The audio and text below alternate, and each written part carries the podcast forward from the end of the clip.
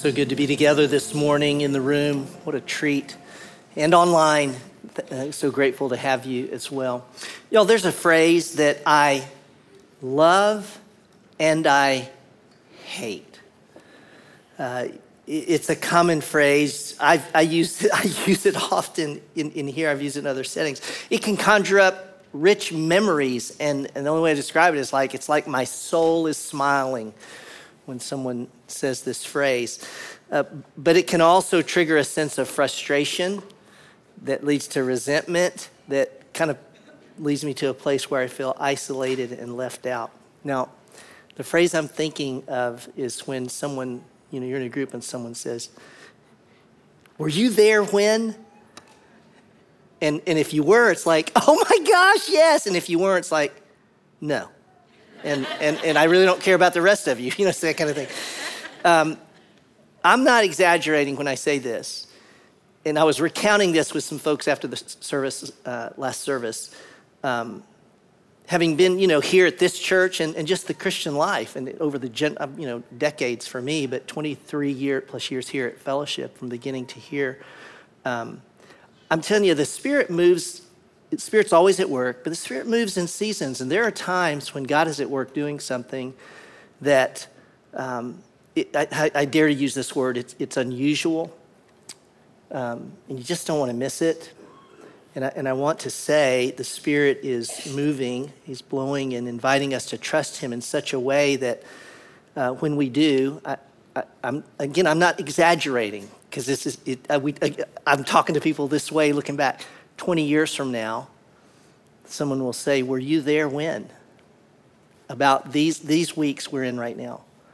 And I want you to be in when they ask the question. It won't be me. It's 20 years, I don't know, you know, 20 years from now, I don't have no idea, but, but someone will. And, and I, I mean it. I'm, I'm praying that everyone who calls fellowship home, this is your church, that um, when, when, when they say, Were you there when we paid off our mortgage in, those, in that five week period? We paid off our mortgage.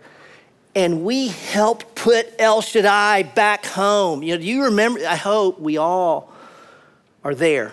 Um, last week, Rob unpacked how the Spirit seems to be moving. And, you know, we've pivoted here. We, I was supposed to, we're supposed to be in Proverbs. I'll talk about that in a minute, but we're not. We're in, we're, we're in this series we're in. And uh, Rob and I feel like it's important, you know, to, to make sure everyone's on the same page. And so last week, I'll remind you, he talked about some ways that uh, the elders were reflecting on how the Spirit seemed to be moving in these days. And, um, and he noted these three things, and, and they all have something in common. He noted our general giving, and, you know, 18 months ago or, you know, over a year ago, COVID shuts down churches, and you all, through your generosity, do you know church shuts down, giving goes up? How, how do you explain that? Uh, he mentioned Global Christmas. Those of you who aren't familiar with Global Christmas, we've been doing this for 20 years. It's very simple less under our tree, more for the world. It's not like give $200,000, give 10,000, It's give $12. It's one less gift under your tree, more for the world. And in the midst of COVID and online, most a lot of stuff online, whatever, you know, we had the largest global giving in our history. You gave $1.1 million in the span of a five week period. Uh, here at Brentwood, if you've not been over to the Learning Center and seen the new playground, I hope you'll go see it because that's a $100,000 investment in our children. That wasn't in our budget. A family came and just you know, said, We've got 100000 we'd like to give, and we'd like it to go toward our children, which we're like, Let's do this. This is a, at the core of who we are. And so there's a new playground phenomenal out there. It's like, it's like, it's like these things don't make sense. That's where I'm getting at, right? Rob talked about that. And then just recently, a family comes to Rob and says, like to talk to you about a gift we'd like to give. Rob met with this family.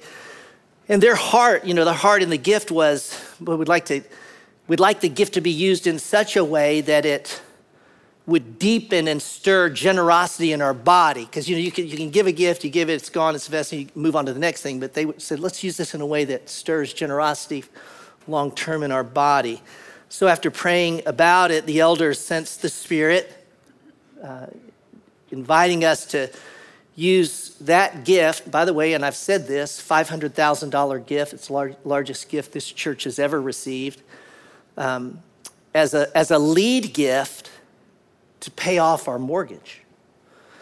Um, I'm telling you, doing so, it, it, it, unlocks a lot of resources to, to, to, pay that mortgage off.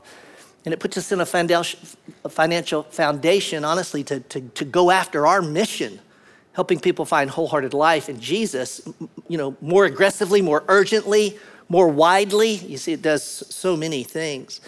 Um, just a bit of a history lesson because I was looking at I was looking at some notes from messages I taught in 2002. Because if you were here, and some of you were, I know, um, that was a year before we actually sat in this room for the first time. There's some 120 families at the time meeting at Franklin High who pledged 4.5 million dollars over three years.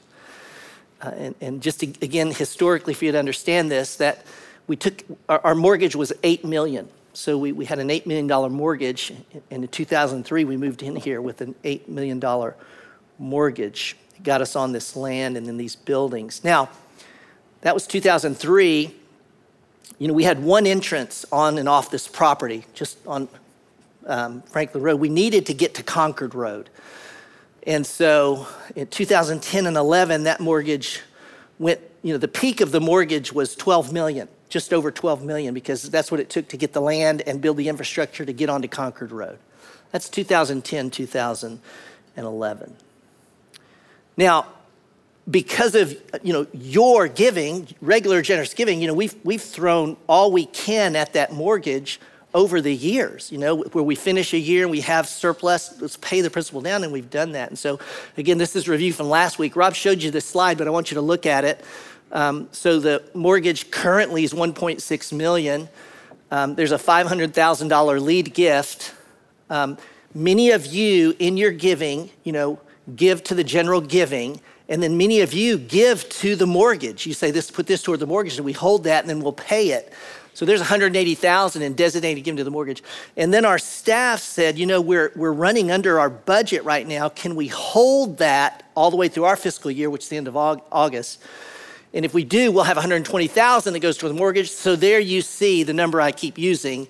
We have $800,000 uh, to pay off our mortgage. We're asking everybody to join the Spirit. If you're in this church, um, and this is your church home, everyone to step in and uh, let's pay this off. And let's do it by May 9th. So, you know, there's a time frame we're putting on this. We're not doing a six month capital campaign and have small group meetings and dinners and pledges. This is, let's do this. May 9th, we're, we're done, May 9th.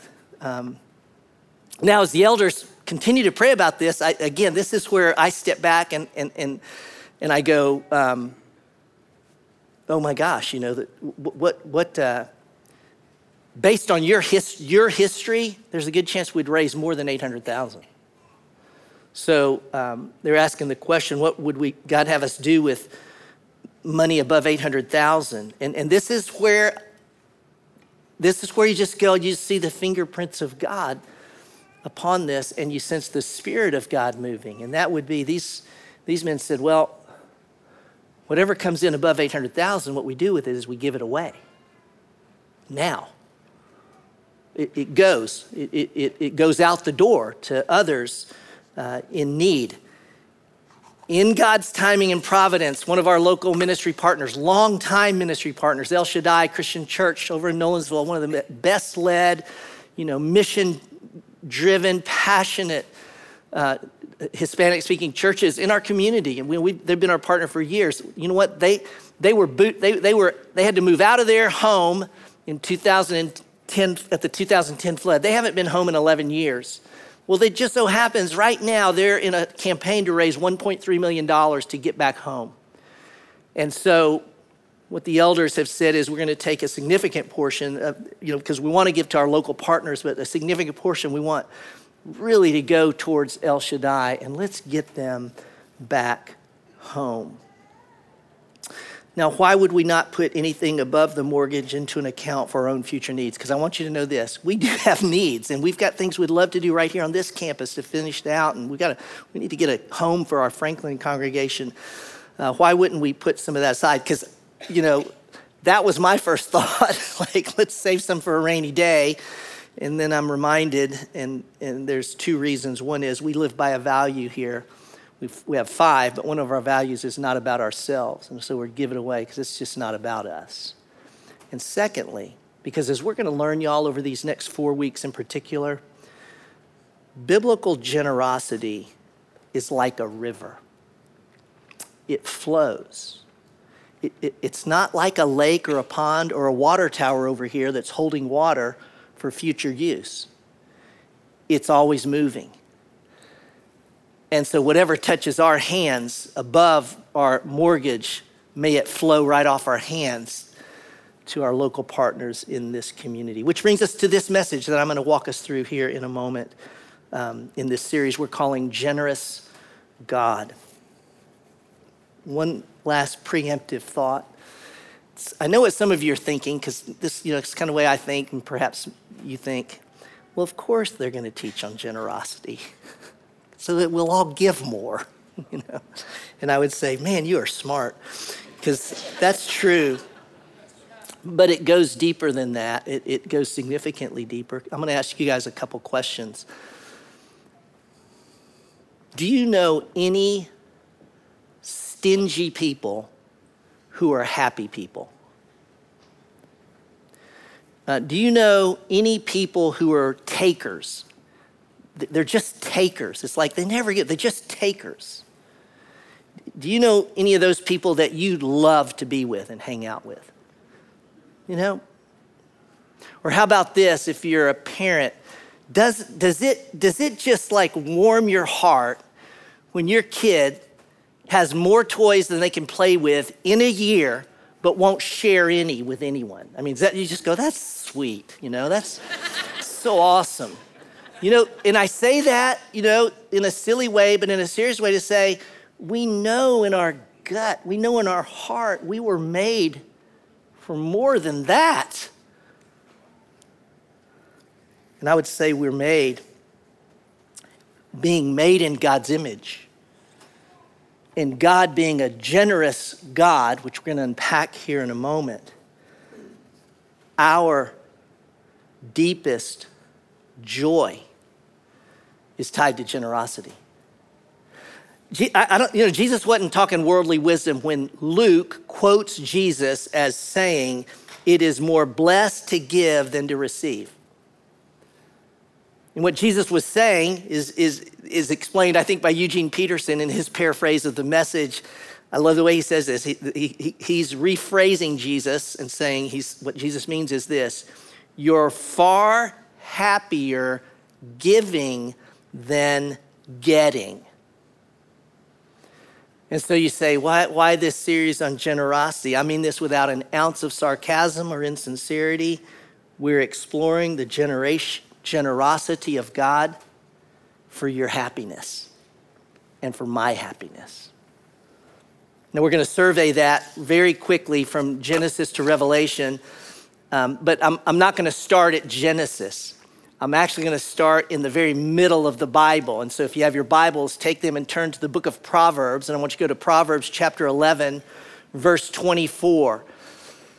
Y'all, we were supposed to start the series in Proverbs last week, but that's been delayed. We'll start at May 16th. We'll be in Proverbs for part of our summer. Uh, we're going to Proverbs because here in this book of wisdom, we find this proverb that is, it's a paradox, as many of the proverbs are. What I mean by that is it's, it's putting two things together that don't go together. That, that doesn't make any sense. That's how the proverbs get our attention. And this is the one that I find foundational in explaining and unlocking the mystery of the generosity of God. Proverbs 11:24 says this, one gives freely yet grows all the richer. Another withholds what he should give and only suffers want. Now stay in your Bible for a moment and, and just note these words. There's one who gives, so, so note, there's one who gives away what's theirs, and that person actually gets more. Well, how do you get? Wait, if I, that doesn't make any sense. The second part, and another withholds, so another one's holding on to, And, and in their holding on to, what develops in them is want. So it's like you're going to hold on to it and you're going to find you got less. It's, it's like this, this doesn't add up. This is not, this doesn't make any sense. The math's not working here. Notice on the screen a couple different versions that get at this. The New American Standard. There's one who scatters, so I've got something, but I'm going to I'm going to disperse it. There's one who scatters and in the weirdest way and yet increases all the more. And there's one who withholds what's justly due, it results only in want. The New Living Translation, same verse. Give freely and become more wealthy. Be stingy and you'll lose everything. Or again, Peterson in the message the world of the generous gets larger and larger, the world of the stingy gets smaller and smaller. What, what, what is this proverb saying? It's saying that God's economy runs on an entirely different economic system than the world's economies, the economies and theories of man. It's, y'all, it's, it's heavenly math that doesn't make earthly sense, is what it is. Here's what I mean. In the world's economy, let's get very concrete with this. If I have a $100 and I give you 10, I now have this is not, tr- I'm not trying to trick you. I now have less than I had. Is that, that, is that right? Because how much do I have now? Not tricking you. How much do I, I had a hundred, but now how much do I have? Yeah, but the proverb says if you have a hundred and you give 10 to someone, the proverb says the giver has more than a hundred. Do you see that? It's like, what? This, this is not making sense.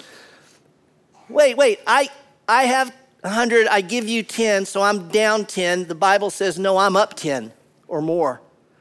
And you who didn't have the 10, you're now up 10. In other words, when we are generous, everyone, mark this, everyone has more. That's, that's just, I can't figure that out. But it's, what's, it's what God's word says. It's biblical economics, really. Generosity is God's economic engine because God, at his core, is generous. Now, a, a, quick survey. Let's start at the beginning and work our way to the end, and this is very much an overview. I'm going to look at God's generosity under three headings. So just note, I'm just going to hit these three headings, okay? Gonna, we're going to look at his generosity in creating all things, in sustaining all things, and redeeming all things. I'm, I'm going to suggest that these things demonstrate, express the generosity of God. Let's start with creating all things. Don't turn there because you already know it. Genesis 1 1 says, In the beginning, God created the heavens and the earth. You know, other passages build upon the, you know, that God created the heavens and the earth and the sea and all that is in them. So we, we, that's the first sentence of the Bible. But there's something that comes before that sentence, and what comes before that sentence is God. In biblical theology, we understand that God exists as a triune God, Father, Son, and Spirit. And Father, Son, and Spirit, He has always existed, will always exist, has no beginning, no end. And as a triune God, He is whole, complete, holy, satisfied, glorified. He's, he's, he's, He's all he needs, is what I'm trying to say. God, in his person, has no needs. So, why did he create the heaven and the earth and the sea and all that is in them and humanity? You, have to, you really do have to think about that question. If, if he is holy, has always been and always will be holy and complete and full is the word, maybe the way in himself. Why did why why that? You know, we often we might go to love, you know, because he loves. Well, you got to you got to come back. I mean, there's a part of that, but you got to sit back here and say, look, he exists forever in perfect love between Father, Son, and Spirit. he already has relationships, you know. He, he's in perfect love. No, to, to, get at the why, uh, we got to get at something else. This may help us. The Hebrew word for generous, it carries the sense of a predisposition to be favorably inclined to give, it, it, it, to be predisposed to giving. Could say it like this generosity is the predisposition to give, and you can hear it in these verses. Think about what I'm just describing this word in Hebrew means in generous. We pick, it up, pick up Exodus 35 5. It says, Take a sacred offering for the Lord. Let those with generous hearts, generous thoughts, emotions, desires, and choices, the core who we are, those with generous, predisposed bent to, to, to give, present the following gifts to the Lord gold, silver, and bronze. Uh, Psalm 37 21 says, The wicked borrow and do not pay back, contrast, but the righteous are, it's the Hebrew word, generous and keep giving. But it's it's more than just the predisposition to give. Because when we unpack that word and we see how it's used throughout the Bible, it is, it is a predisposition to giving more than is required. What, what do you mean more than is required? I mean, it's like if you wet a sponge, you can wet a sponge. But if you're going to give, if you're going to wet a sponge more than what's required, you would saturate the sponge so that the sponge has got all the water it can hold, so much so it can't hold it anymore. So it's just dripping. The sponge is just dripping with generosity. That's the idea. Generosity is always overflowing, you see, beyond what's needed. Ab- abundance beyond.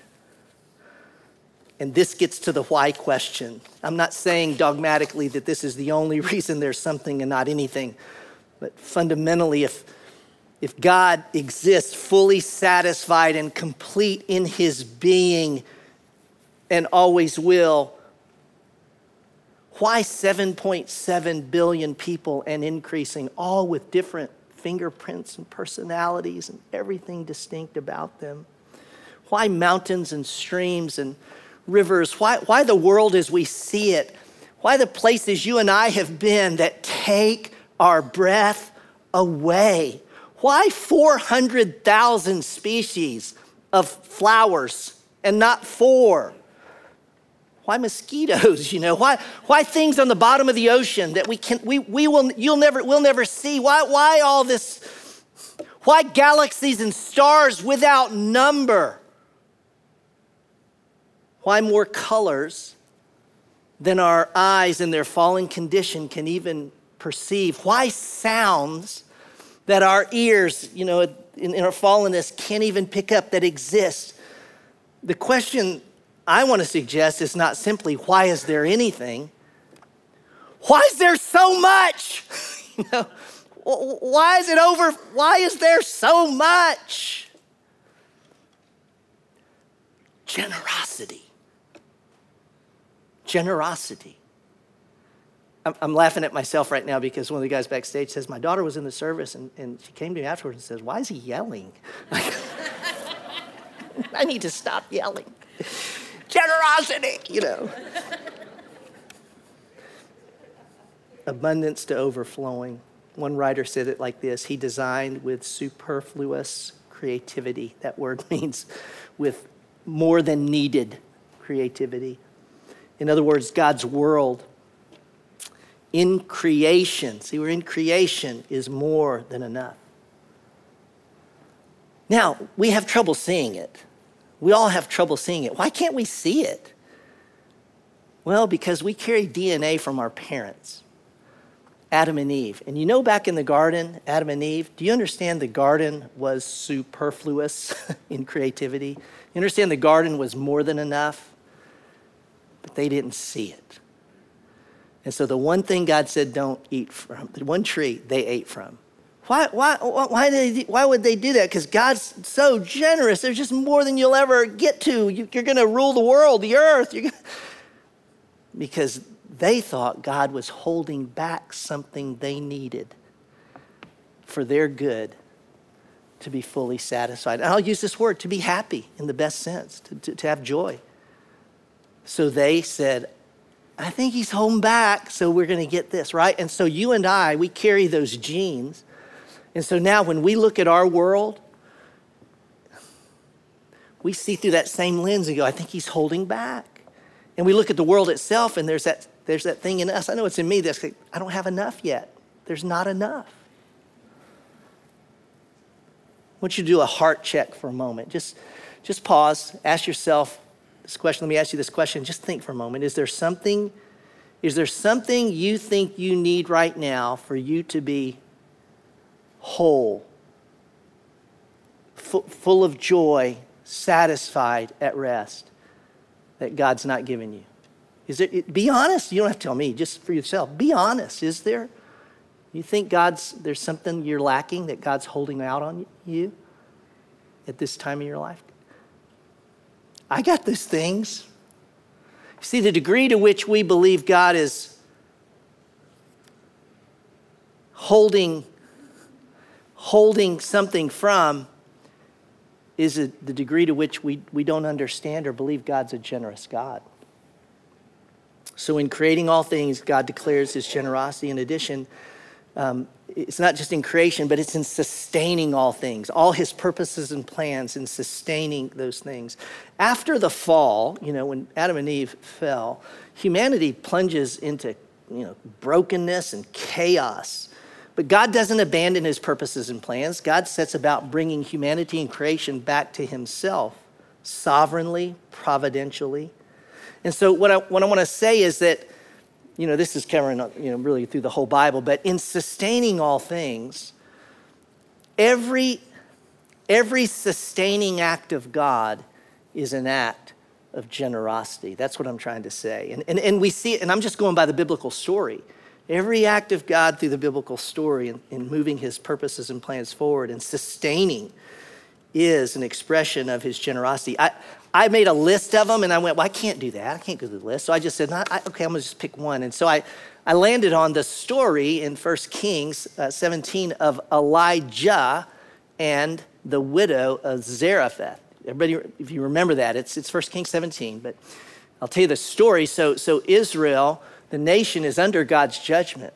And here's why because they made idols, because they're worshiping some, some things rather than God.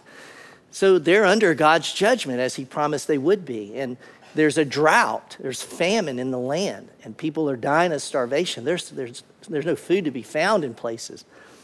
So God tells Elijah, I keep pronouncing that because there's Elijah and Elisha who followed him. So we're on Elijah. He says, Elijah, I want you to go to the widow of Zarephath, and, and I want you to, she, I want you to, she will feed you. And so he goes to the widow, and you got to know in the Bible when you see widow, all these red flags need to shoot up. This is a bad situation. They're, a, a widow is extremely vulnerable. And he goes to the widow, and what he finds when he goes to the widow, and we know this because the text says it, is the widow says, it says she has enough oil and flour to make her last meal for herself and her son before they die. So that's who God sent Elijah to go get his food from. this widow who's, who's got only enough for herself and her son, and then, and then she says, We're going to die. So Elijah says, Well, I want you to take. I want you to take the ingredients you have that you are going to use for you and your son, and I want you to make that bread for me first. Can you, now, you know, put yourself in, in the life of the biblical character. What, what would you have done? I, you know, I'm, I, I, you know, I'm just saying this. I'm, I'm, I'm, a dad, but I go, I feel it. I think about it as a mom. A mom you know, look, I'll make it for. I'm going to make some for my son, because I'll die. I'll do without, and I'll make some for you. You, you know what I'm saying? You negotiate, but this is the this is the key. Elijah gave her a word and a promise. Now, what's she going to do with it? Well, go back to Proverbs 11. Remember what we read in Proverbs 11? Proverbs 11 says, The one who gives receives. Proverbs 11 24 says if, if, you, if you want to hold on to your stuff, uh, you're going to end up hungry. You're going to suffer want. I don't, you know, other than it's the Spirit of God, you know, she takes the prophet's word and promise and she makes she makes the meal for him first. Now think about this. She has enough for one meal. So one meal minus that one meal equals what in math? What does it equal? Do you know what happens here? The meal, the one meal, given to Elijah based on the word of God and the promise of God equals more meals than she'll ever count. She had enough to eat until the rains came because that's what God promised.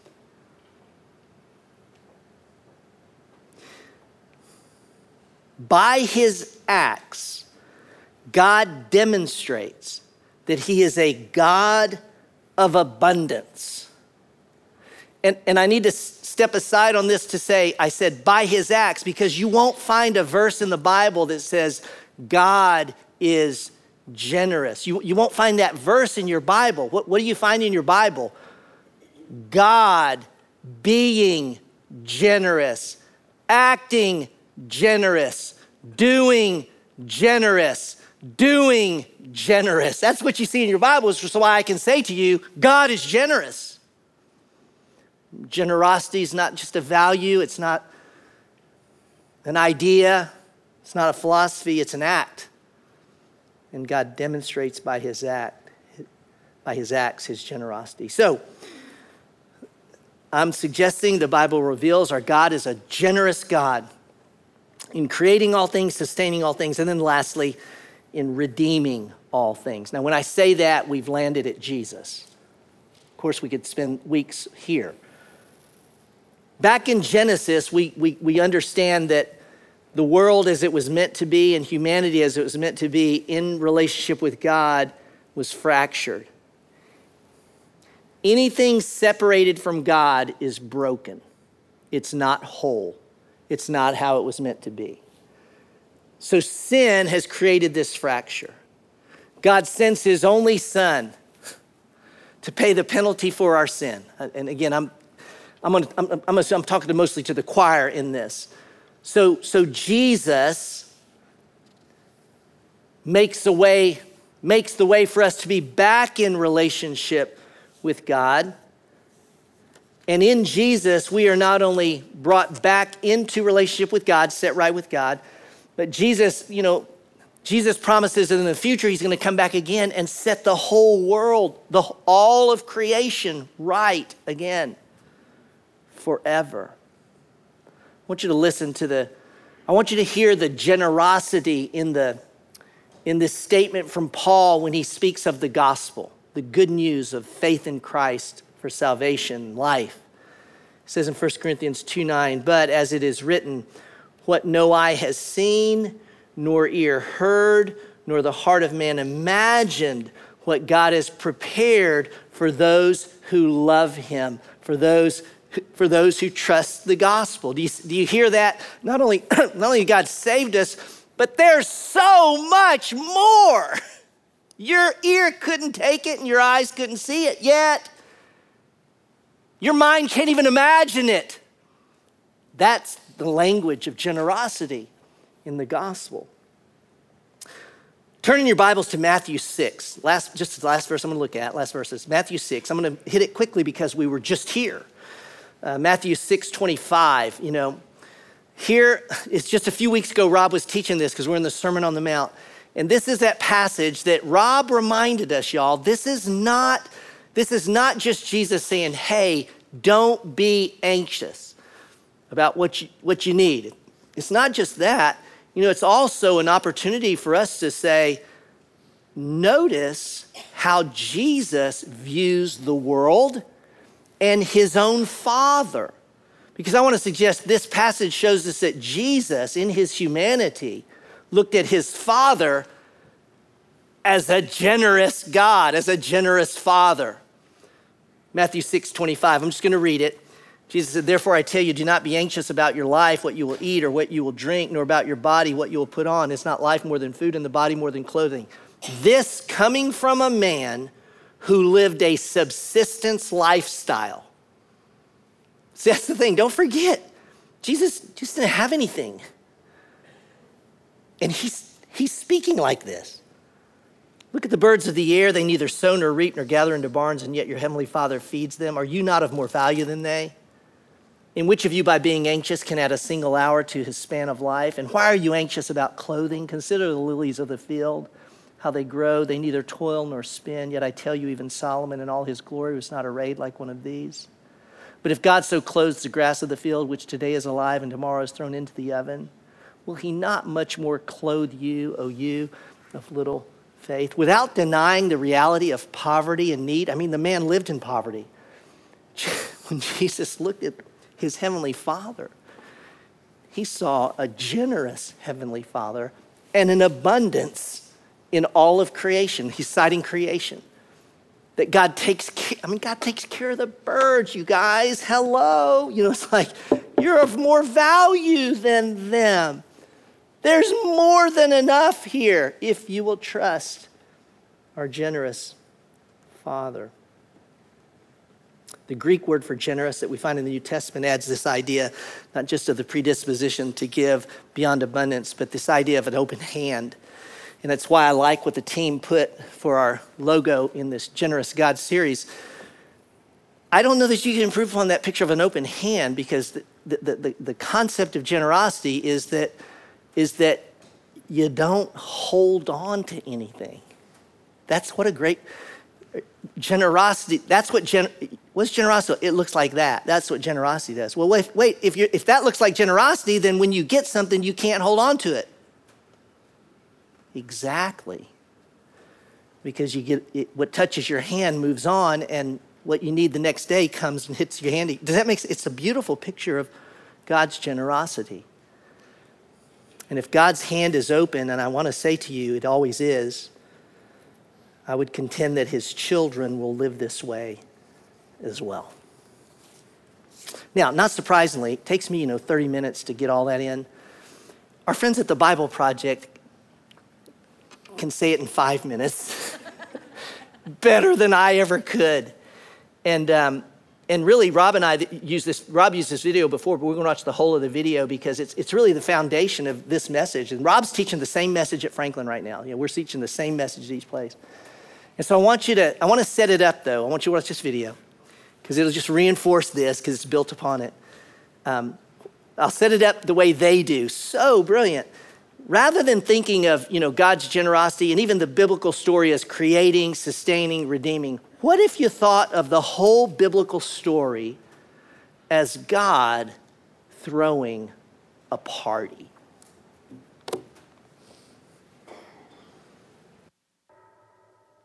Imagine your friend invites you to a party. You arrive and there's lots of people, decorations, food, and drink. There's enough for everyone. When you're hosted by someone that generous, you don't have to worry about your needs. You can just enjoy yourself and focus on the people around you. Yeah, that's what a good host wants for her guests. And this is the picture of the world that we find in the Bible. Creation is an expression of God's generous love. He's the host, and humans are his guests in a world of opportunity and abundance. And we're called to keep the party going, to spread his goodness. This is a beautiful picture.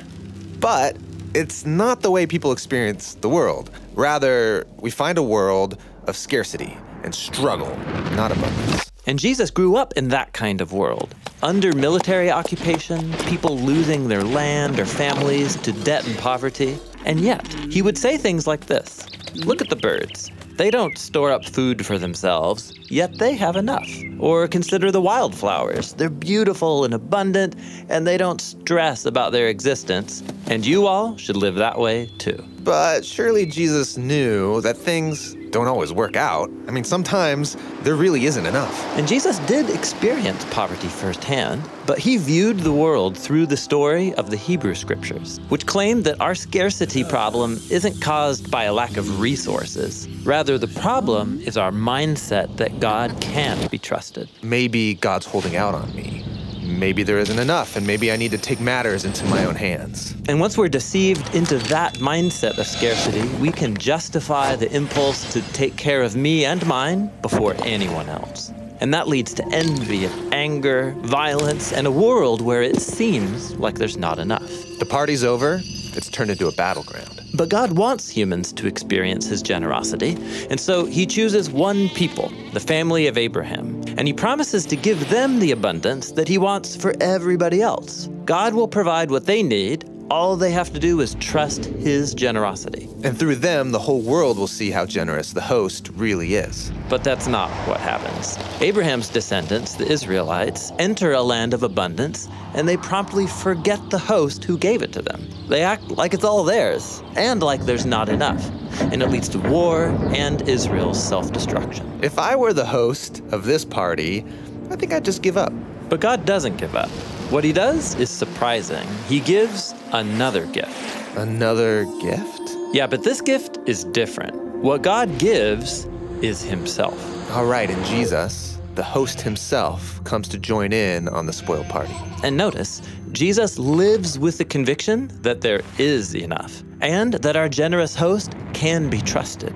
His mindset of abundance allowed him to live sacrificially and generously even towards his enemies. And Jesus called his followers to trust in God's abundance like him. And that's why he said things like, sell your possessions and give to the poor, or don't worry about your life. He's inviting us to live by a different story, one that is built on trust in God's goodness and love. But living generously doesn't mean life is gonna go well. I mean, look at Jesus. He was betrayed by his friends and he suffered. And this was no surprise to Jesus. He knew that people would take advantage of his generosity. In fact, that was his plan.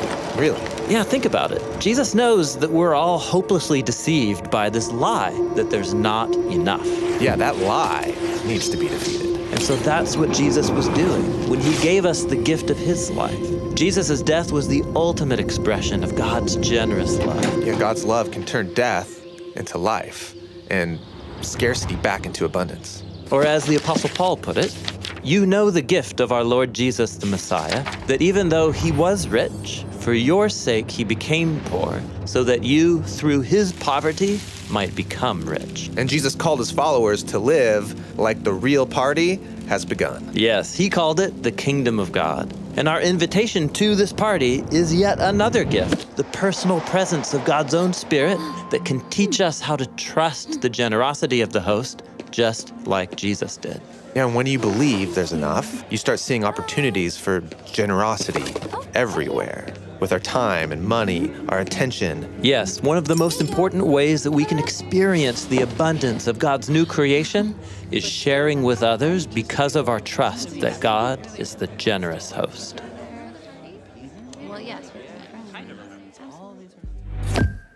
Sharing with others because we trust that God is the generous host of this party when you're when you're at a party and how do you how do you delight the host at a party? You party, right? You think about it?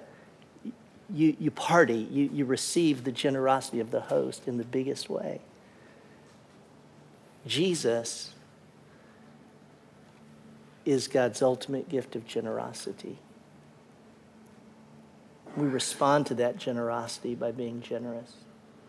I want you to just consider a moment. I'm going to give you just 30 seconds to, to consider what it means for you today because through the history of the Bible, we find that the people of God always respond to the generosity of God. When they see it, receive, when they know that God's generous, they always respond the same way.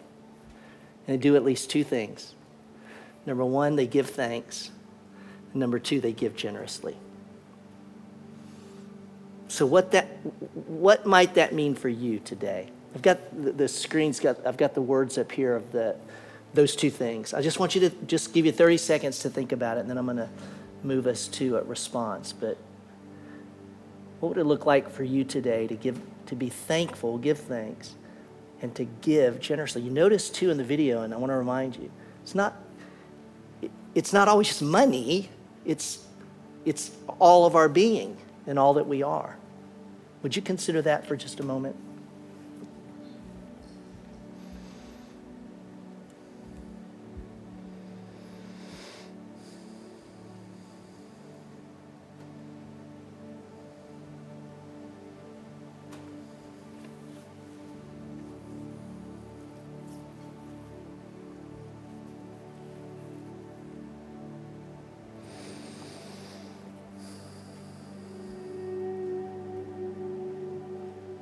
Let's stand together.